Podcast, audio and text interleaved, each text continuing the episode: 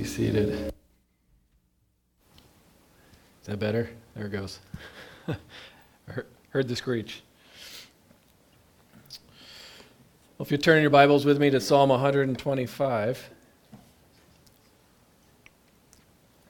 we are being discipled by the Psalms of Ascent, and it's this collection of 15 Psalms Psalm 120 through Psalm 134. We're only going to get through half of them this summer and pick it up next summer. But the big idea, right, is we are pilgrims making our way towards God.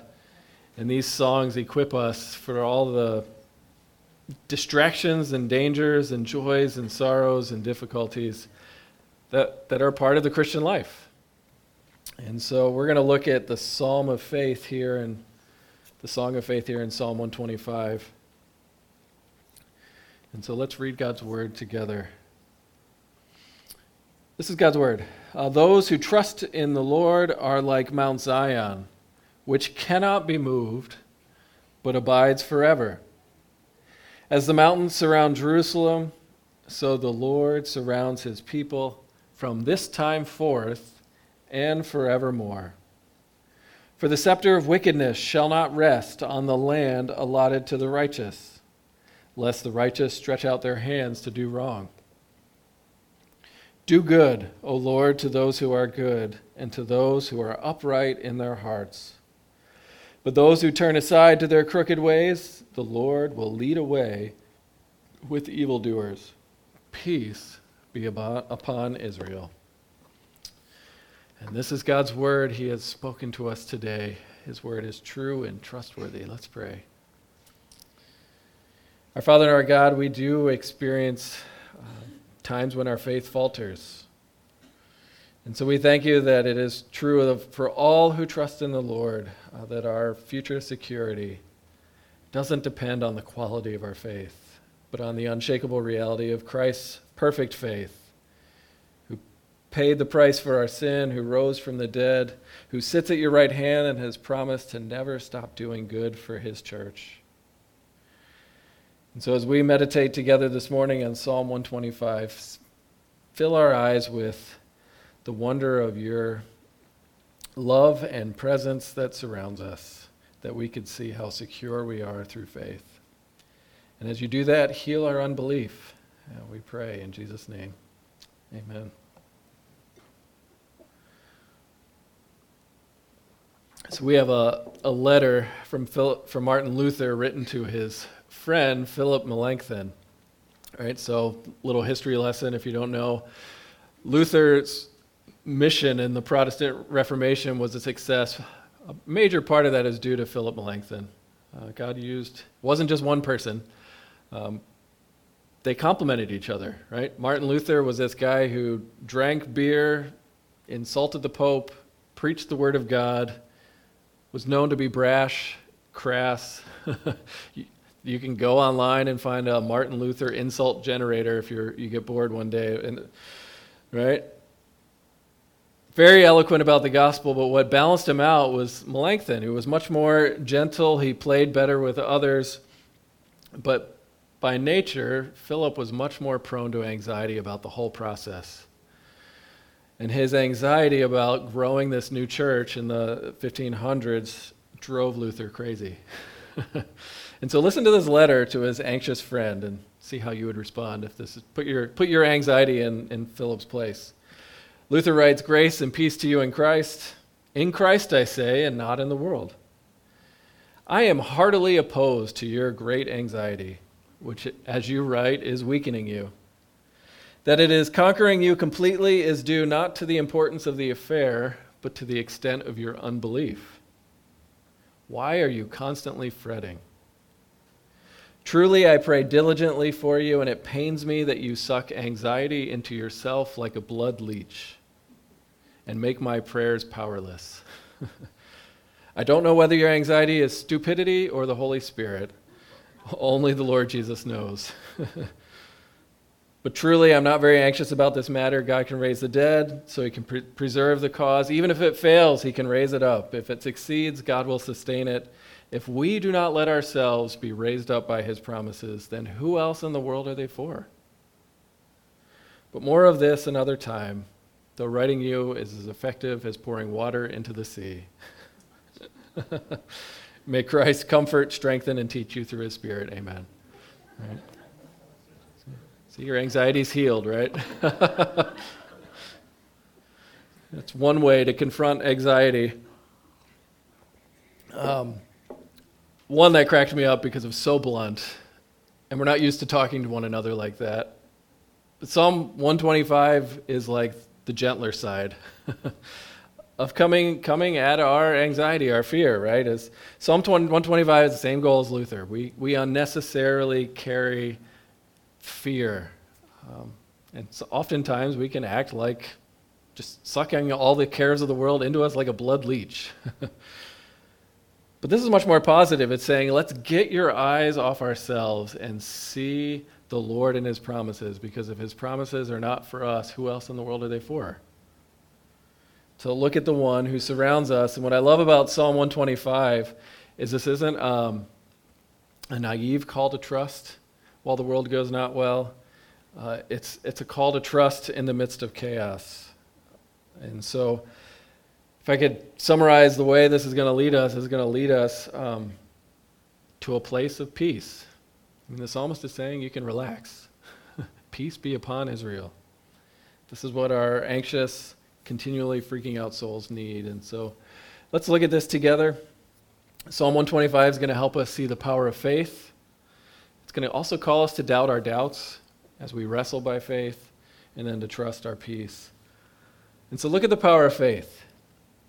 You know, as I got ready to, to preach these Psalms, I wasn't ready for how closely connected and how the themes just keep coming back to the same thing, right? That so many of these are about assurance, they're about confidence, they're about the reality that God is with his people.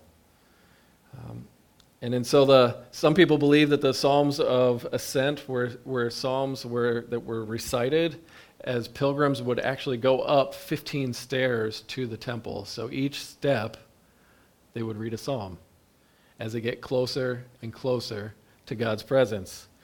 And as you go up, it's like the benefits keep getting better and better. Right? And so, what this psalm in particular is doing is using the local geography to build up the faith of God's people. Right, look at verse 1. It says, Those who trust in the Lord are like Mount Zion, which cannot be moved, but abides forever. And as the mountains surround Jerusalem, so the Lord surrounds his people from this time forth and forevermore. And so it's an image. Mount Zion was the name of the mountain on which Jerusalem was found. So when you're reading the Psalms, often Zion and Jerusalem are synonyms. And what, what's fascinating is, is what the psalmist is not doing. He's, he's not looking at the weakness of his faith, nor is he describing faith the way we modern people talk about faith, right? We talk about my faith and what I believe and what I think God is like, right? We describe fa- faith very much as a personal experience, our truth, our work to believe. But what the psalmist is doing, he's describing spiritual reality for everyone who has faith in the Lord, which forces us not to stare at ourselves, which is our temptation, but to look outside of ourselves at the living God.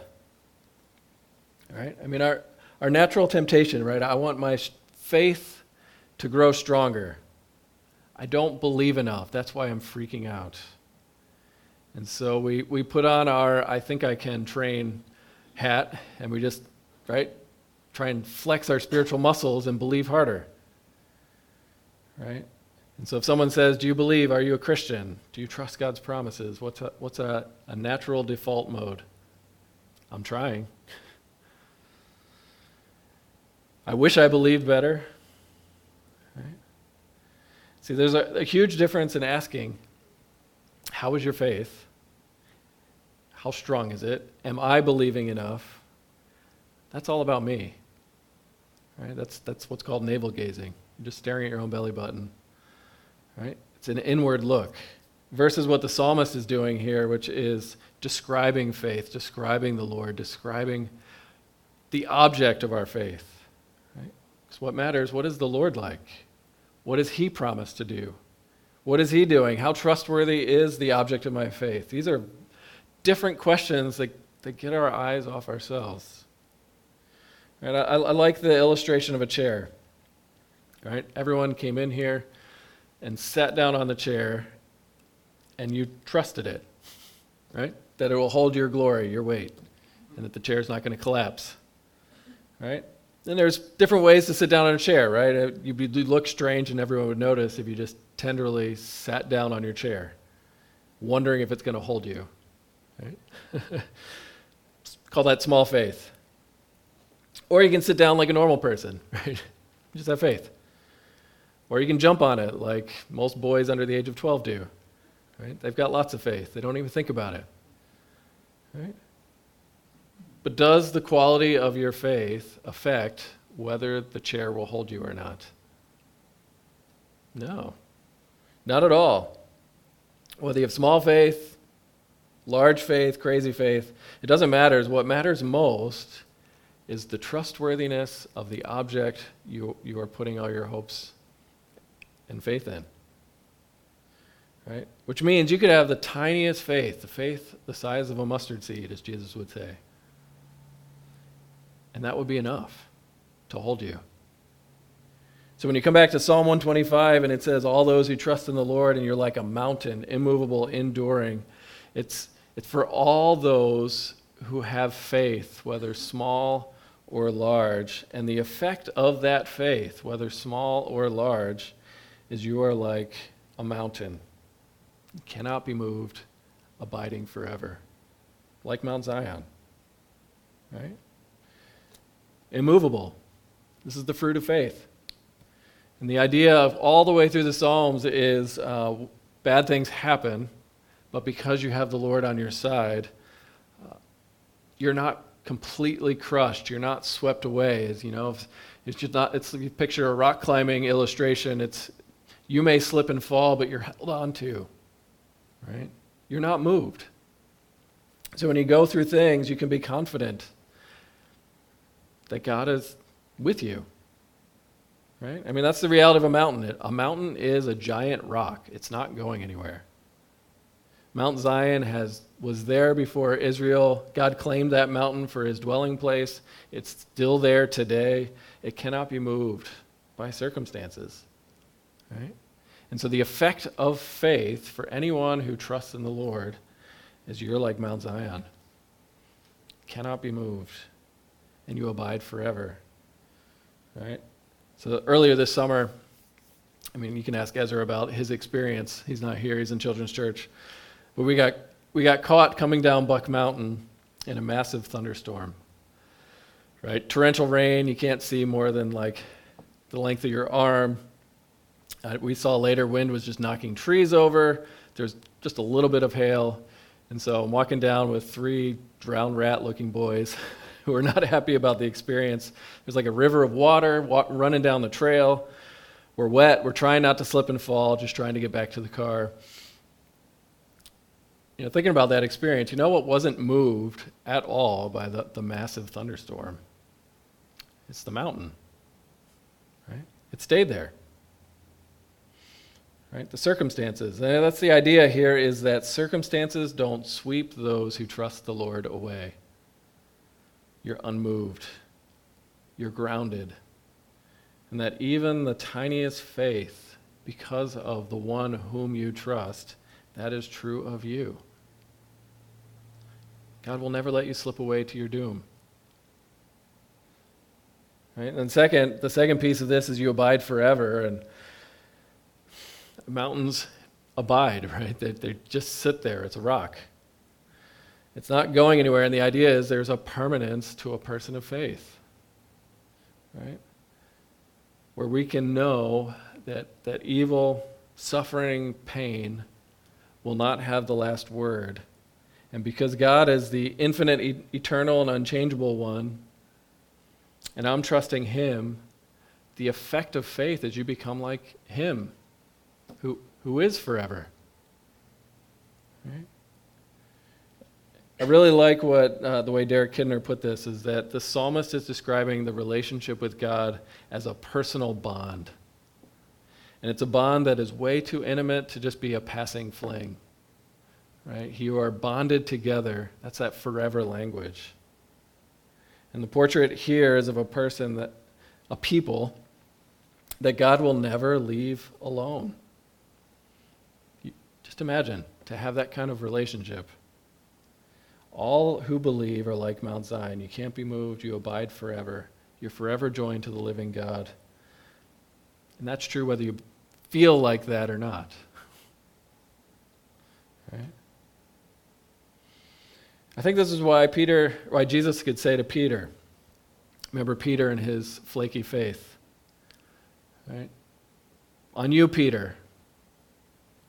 On your confession is what he's talking about. And on this rock I will build my church, and the gates of hell will not prevail against it. And the next immediate thing Jesus or Peter does is yell at Jesus for promising to die for him. Right? Great faith. Luther would call it stupid faith. right? Peter's faith isn't reliable. Two verses later, he's yelling at Jesus, right? But faith in the Lord, because the Lord and his promises are immovable, the church's future is rock solid. It's this idea that right, God's people's faith constantly are moving, but because of the object of our faith, we're solid. We abide. I mean, listen to how the Westminster Confession describes saving faith that the principal acts of saving faith, this is what you are called to do accept receive, and rest. Right? That's the language. Accept, receive, and rest on Christ alone for justification, for God to accept you as perfect in His sight in Christ, for sanctification, right? to claim you as His own, and to get eternal life. And that all comes to you through the covenant of grace, through God's promises. But then it goes on to say here's how faith works faith may vary in degrees. It'll, it may be weak or strong, and it may often and in many ways be assailed and weakened, but it gains the victory. It matures in many believers to the attainment of a full assurance through Christ, who is both the author and perfecter of our faith. And so the question is this morning is will you trust in God's promises and see what he's saying about you? That those who trust in the Lord are like a mountain, Mount Zion, immovable, abiding forever. Right? And the reason that is possible is because of verse 2. Right? This is good Hebrew poetry. say, I, I, that sounds great. What does that mean and how do I get it? Uh, as the mountains surround Jerusalem, so the Lord surrounds his people from this time forth and forevermore. Right? And the idea is here's Mount Zion, and all the way around it are other mountains. Like it wasn't, it wasn't the highest mountain in that area. And so the reason why we who believe are not shaken or not moved is because we are surrounded by the Lord in his presence. Right? And our protection, our being surrounded never ends. It's from this time forth and forevermore. Isn't that amazing? Right, this is the image. Picture Fort Knox. Right, Fort Knox is one of the most secure places in the world. It houses, I don't know how many gazillions of dollars of gold, uh, of our country's gold. It's so secure, no visitors are ever allowed. It's surrounded by a steel fence. The walls are lined with concrete and granite, reinforced by steel. I mean, they don't even tell you all the security measures, obviously, but that people think there's landmines leading up to it, electric fences, infrared, seismic sensors. You can feel when somebody gets too close. And if you were actually able to get in, you would find soldiers everywhere with expert marksmen on each tower. And if you got past all that, you got to the vault door. The door itself weighs at least 20 tons. So good luck. All of our country's resources have gone into protecting our treasure with this great security. And what the psalmist is saying about Israel, about God's people, all who trust in the Lord, great or small faith, right? You're more secure than Fort Knox. Because the Lord Himself surrounds His people, it's a personal pronoun, that we know from Exodus 19 he sees as his treasured possession. And we know even more clearly from 1 Peter 2 that we, the church, are God's treasured possession in Christ. Right? And so the, the portrait is you are surrounded by the Lord. And so whatever it is you go through, nothing in all of creation can break through the Lord's presence to get to his people without first dealing with the sovereign God, the maker of heaven and earth. Right? He's, he's your first and last line of defense. Right? You just start adding all the lines from the Psalms of Ascent that the one who surrounds us is our help. He's on our side. He's a God who wants to give mercy to his people. It's a God who promises to guard you from all evil, who keeps your coming and going from this time forth and forevermore. I mean, these just keep amping up the reality God is watching, guarding, caring. And if that weren't enough, Jesus says, Father, Guard, keep your people, keep the church. I'm not asking that you take them out of the world. Don't take them out of this dangerous place, but guard them from evil. Keep them, guard them, protect their faith. See, the idea is this is the power of faith. The tiniest faith means you have the Lord and all of his resources protecting you. Now, because we're human, that doesn't always describe our reality of us trusting that our faith is that effective. And so that's point two that we need to doubt our doubts. Because we have experiences where we wonder, God, why did you let that one through? Right? That hurt. And we have questions. Uh, you may say, Pastor, I don't feel immovable. I don't feel like a mountain. My lived experience of faith is like a yo yo, it's just constantly going up and down. Some days I'm full of faith, some days I'm full of joy, aware of God's presence, and other days, weeks, months, or maybe even years, God feels far away. And so, what's comforting about this is look at who God's talking about. He's talking about Israel. Does Israel have a reputation for being a people full of faith? Not if you've ever read the Old Testament. Right? Exodus 15, they're dramatically set free from Egypt.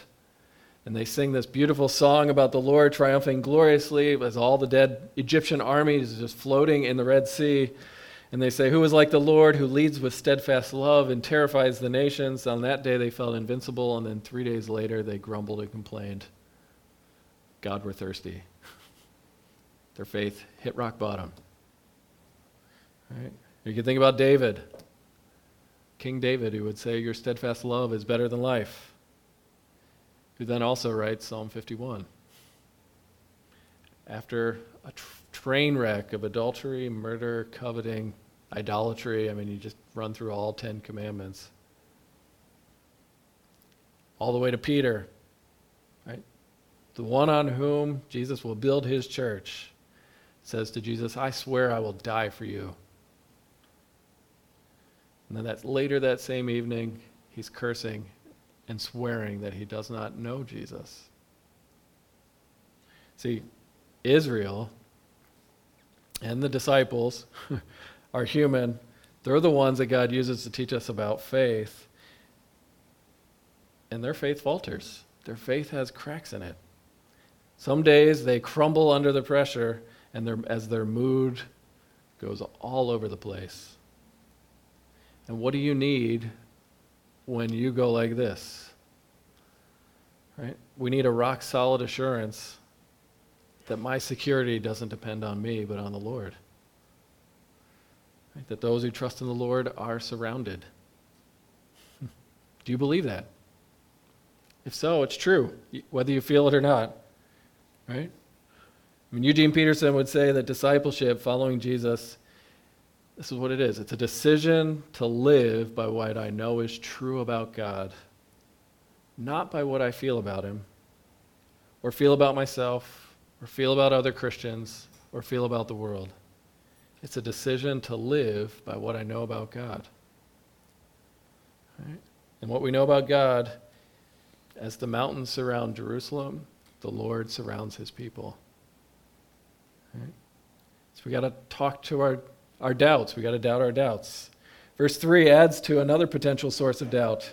It says, The scepter of wickedness shall not rest on the land allotted to the righteous.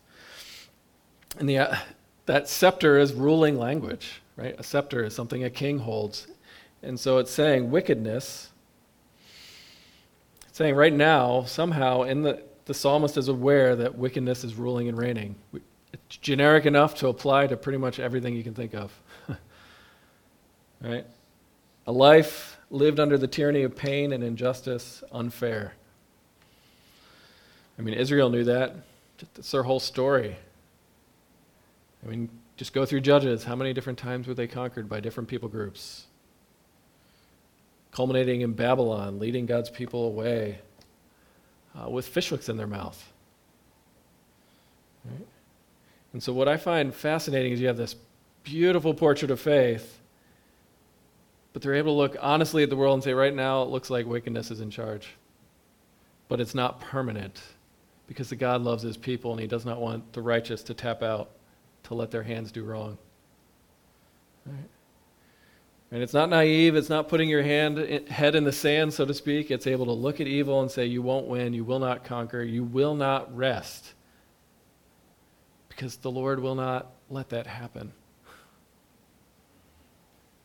And the, the word for rest, it sounds an awful lot like Noah, but it's this Sabbath rest.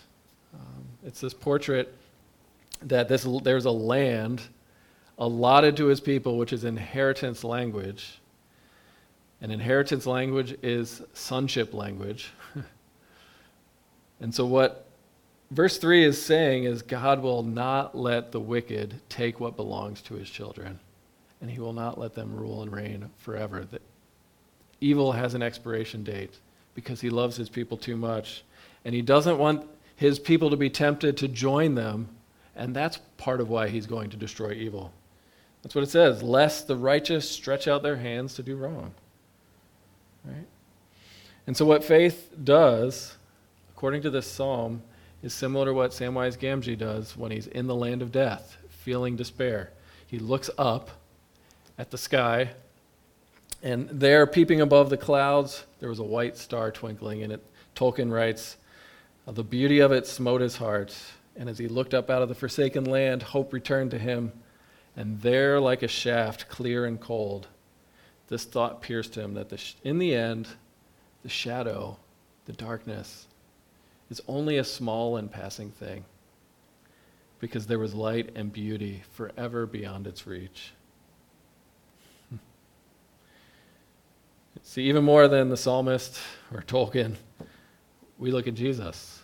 Did suffering, death, danger, nakedness, sword, suffering an unjust death, did that take away his faith, take away the reality of who he belonged to?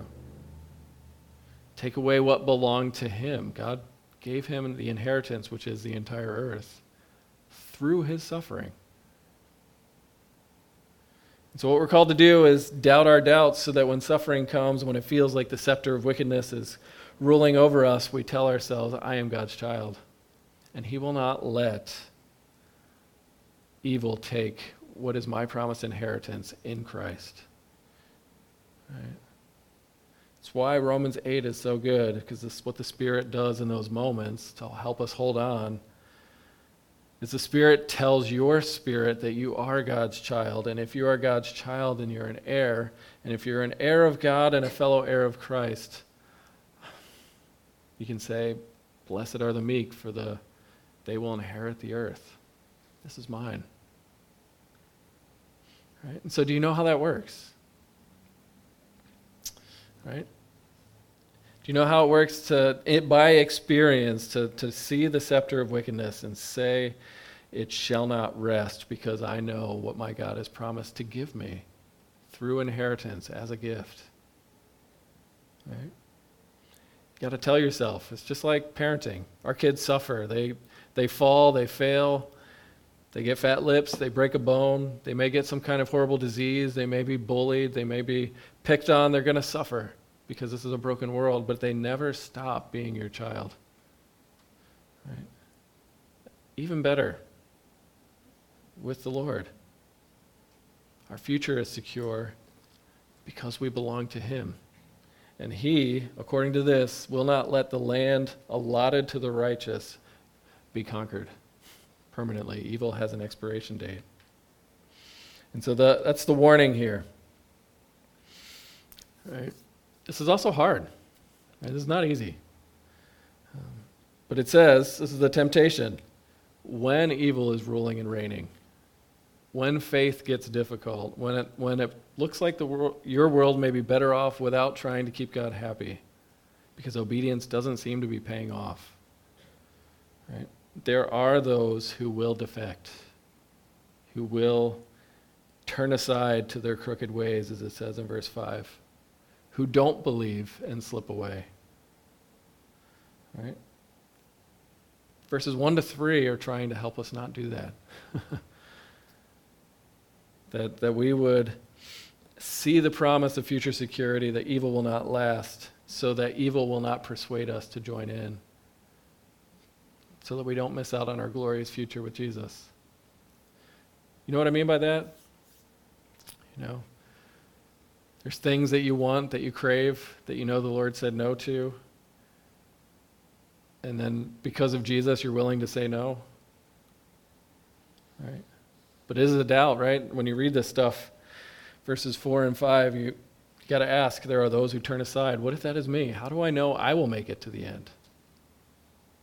How do I know I won't pick up my hands to do wrong? I confess my sin every week at church. What if my faith falters? What if I don't do that Christianity thing right? What if something I look at that God calls evil and I want it and I cave in and I make a train wreck of my life, which is pretty much Israel's story again and again and again? In other words, what if I slip, miss the handhold, and fall? Will God catch me? And people ask these questions Am I on God's plan? Think of God's plan for my life. Am I on plan X, Y, or Z? Did he have to make the alphabet longer just for me? right? I mean, doubts creep in. And this is where you got to go back to verses 1, 2, and 3. Right? All who trust in the Lord are surrounded. We are locked in. He will catch you. I mean, Paul would say in Timothy, 1 Timothy 3.16, the saying is trustworthy, if we have died with him, we will also live with him. If we endure, we will also reign with him. If we deny him, he will deny us. But if we are faithless, he remains faithful. Because God, Christ, cannot deny himself. Right? Even Paul has to write that to another pastor. When you are faithless, God is faithful, and God cannot deny what Jesus has done, which is by his church for him. Right? And so, what this psalm, I think, is calling us to do is that do you really know the character of the Lord who surrounds you?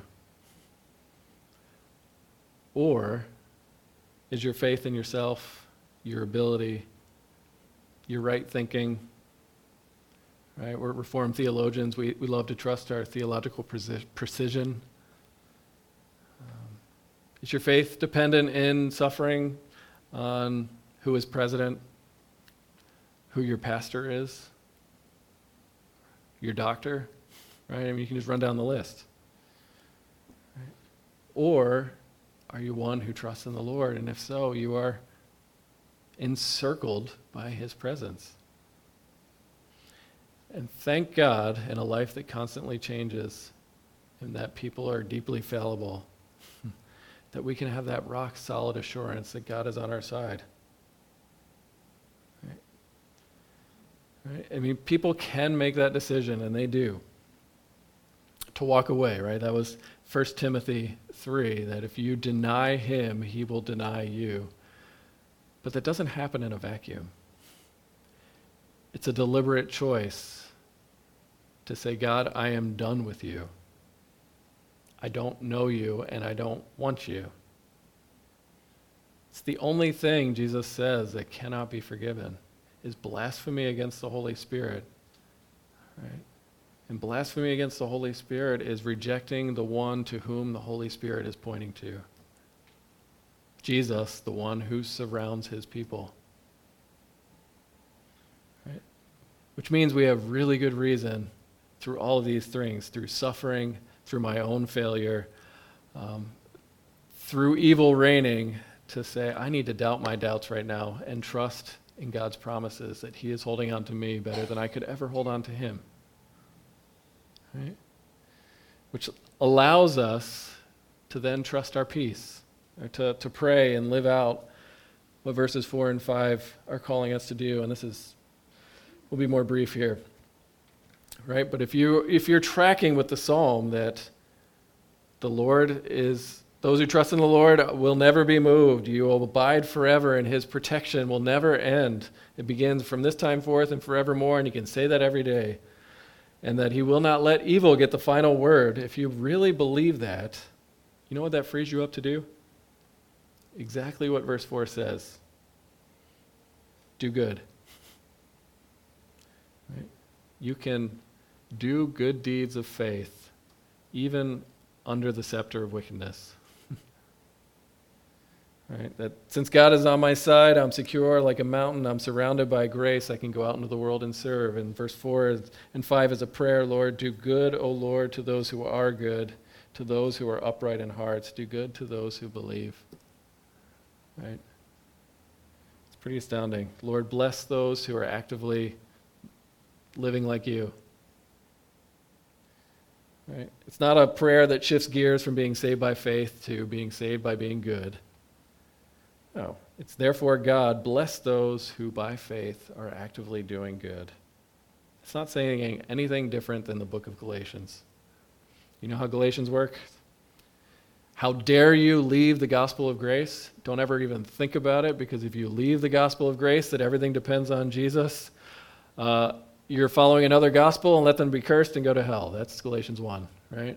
And then it goes on to say, Look, we live by faith in the one who loved me and gave himself up for me. We are justified by faith alone, not by what we do. And so, O foolish Galatians, why would you ever try and perfect yourself by keeping the law? Right? We have the blessing of the Spirit. But it ends after making this blunt defense that you are saved by faith alone in, in chapter 6, where it says, God is not mocked, because for whatever one sows, he will also reap. The one who sows to his own flesh will reap corruption, but the one who sows to the Spirit will from the Spirit reap eternal life. And therefore, let us not grow weary of doing good. You can hear that language again. Because in due season we will reap if we do not give up. So then, as we have opportunity, let us do good to everyone, especially those who are in the household of faith. Do you hear what he's saying? Grace, those for those who trust in the Lord, sets you free to not think only of yourself when life stinks. Right? That we can relax, trust that the Lord is at work, rise up, and look for places to do good for God's people, for everyone, according to Galatians. Right? And so if this prayer asking God to bless his people is true for Israel before the life, death, and resurrection of Jesus, how much more for us who know we are children of God? That we can call God Father, right? who know that by faith we were given the right to become, to be called children of God. Born not of flesh, born not of the will of man, but of God, it says John. Right? So the idea is if you are trusting Jesus, if you have peace with God, we're set free to serve. We're set free to do good. And according to the psalm, verse 4, that's already happening. Right? This is a description. Lord, do good to those who are good, to those who are upright in heart. Right? They've, they've gotten right with God. They're, they're actively, they're out there. They're involved. They're, they're, they're not turning aside to their crooked ways, but they're, they're following the Lord. Right? So the question is if you really believe you are that safe, what is God calling us to do as a church? One, see what kind of love we have that the Father would call us children of God. Two, therefore, right? Don't get the order mixed up.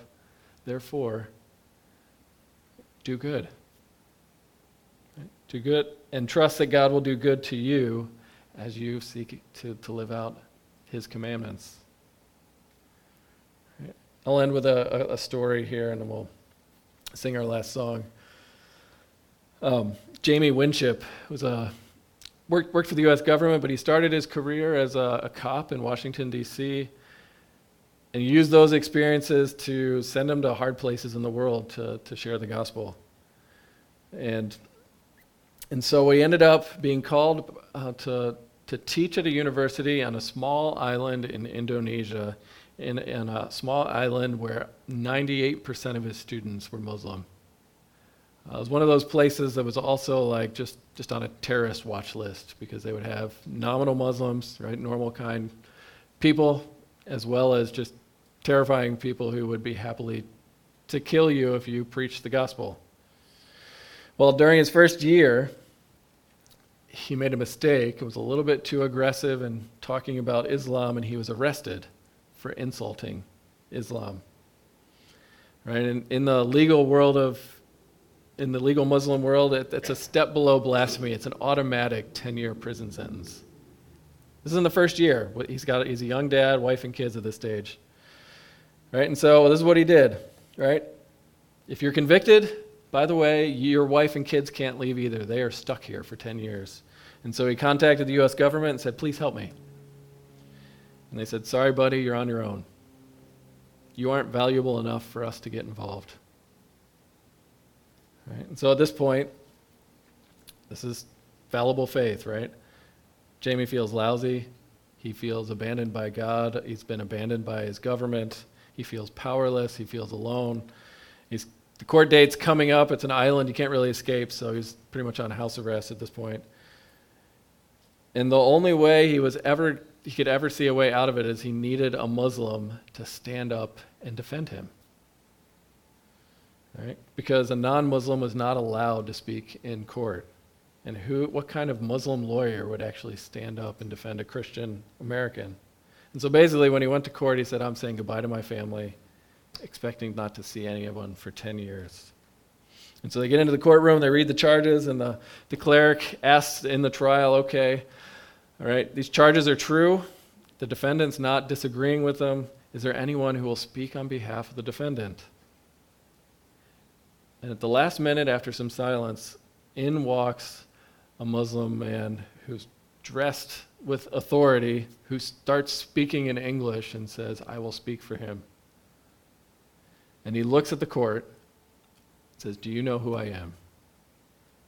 Right? It's a big deal to walk into a Muslim court and be able to speak, much less gain respect. They all bow their heads to him. And he starts to tell this story. You know, I was a student in America. The government the Indonesian government sent me on a scholarship to Arizona State, and I was failing. And if you fail the Indonesian government, you're, le- you're just doomed to be punished for the rest of your life. You don't fail the government. And so what happened was two other grad students came up to him during that program and said, We believe God is telling us to help you get through your grad program. And in fact, their wives started to help his wife acclimate to, to America. And what he said they did, these two um, Americans sacrificed for him to the point where he got better grades than they did. And he said, as Christians, they loved and sacrificed for me, a Muslim. And so for three years, I went to their Bible study and, and with my Christian friends.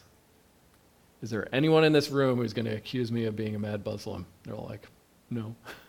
don't, don't speak against authority. And so what he says is, I was a Muslim student in a Christian environment, and they sacrificed for me. Here is a, a young man who is a, a Christian man in a Muslim environment who made a mistake. Are we going to let him pay for that mistake for the next 10 years? And then he just walks out. I leave the decision to you. And that's when the cleric in charge says, I think we should drop the charges. And so they get outside the courtroom, And Jamie has no idea who this guy is, right? Who are you? He said, Well, did you notice the empty seat up in the courtroom? Who was, who was supposed to sit there? It's the head of the Islamic Association of the entire country, a big bigwig in the government. He says, Well, that's me.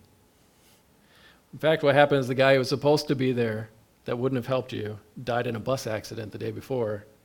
And I was appointed and flew here specifically to be for your trial all the way from Jakarta, which is like flying from LA to New York, to get there just in time to protect this one man whose faith floundered.